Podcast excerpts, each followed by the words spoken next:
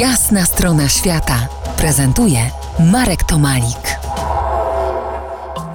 Gościem jasnej strony świata Piotr Śliwiński, człowiek, który odbył 12 podróży dookoła świata, zdobył 8 szczytów korony Ziemi, w tym Everest. Częścią i konsekwencją każdej podróży jest tak zwana interakcja. Rozmawialiśmy o ludziach spotkanych w trasie, to teraz coś y, dla ducha. Podziel się z nami Twoimi doświadczeniami w tym zakresie. Jak to jest? Czy szukasz duchowości w czasie swoich podróży?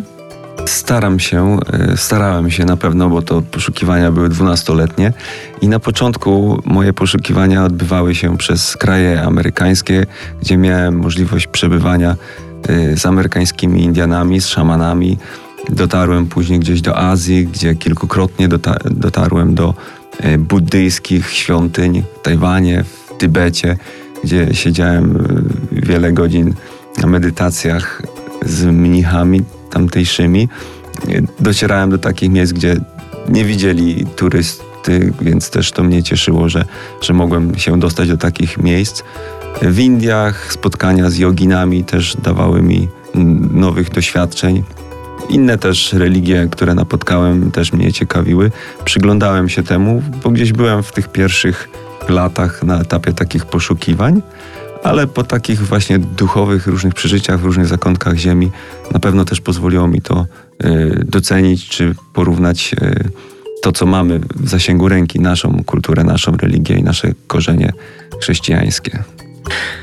A czy brałeś udział w obrzędach? A jeżeli tak, to gdzie? Jeżeli mógłbyś coś wymienić, który wspomniałeś Amerykę, Indię, tam przecież sporo takich rzeczy się no, dzieje. Najbardziej pamiętam i najbardziej e, dotknęło mnie tak wewnętrznie, duchowo przeżycie w klasztorze, jednym z klasztorów e, tybetańskich, e, gdzie, gdzie medytując w obrzędzie, gdzie dookoła nas były właśnie te gongi, dźwięki, kadzidła, kwiaty, zapachy, E, wpadłem w taki trans, który trwał właściwie 6 godzin. Mi się wydawało, że to upłynęło pół godziny. Myślałem, że zegarek mi się po prostu zepsuł.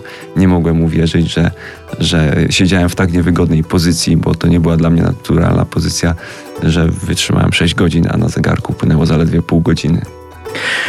Za kilkanaście minut porozmawiamy o tak zwanych środkach transportu, tym razem transportu nie duchowego, a fizycznego. To jest jasna strona świata w RMS Classic.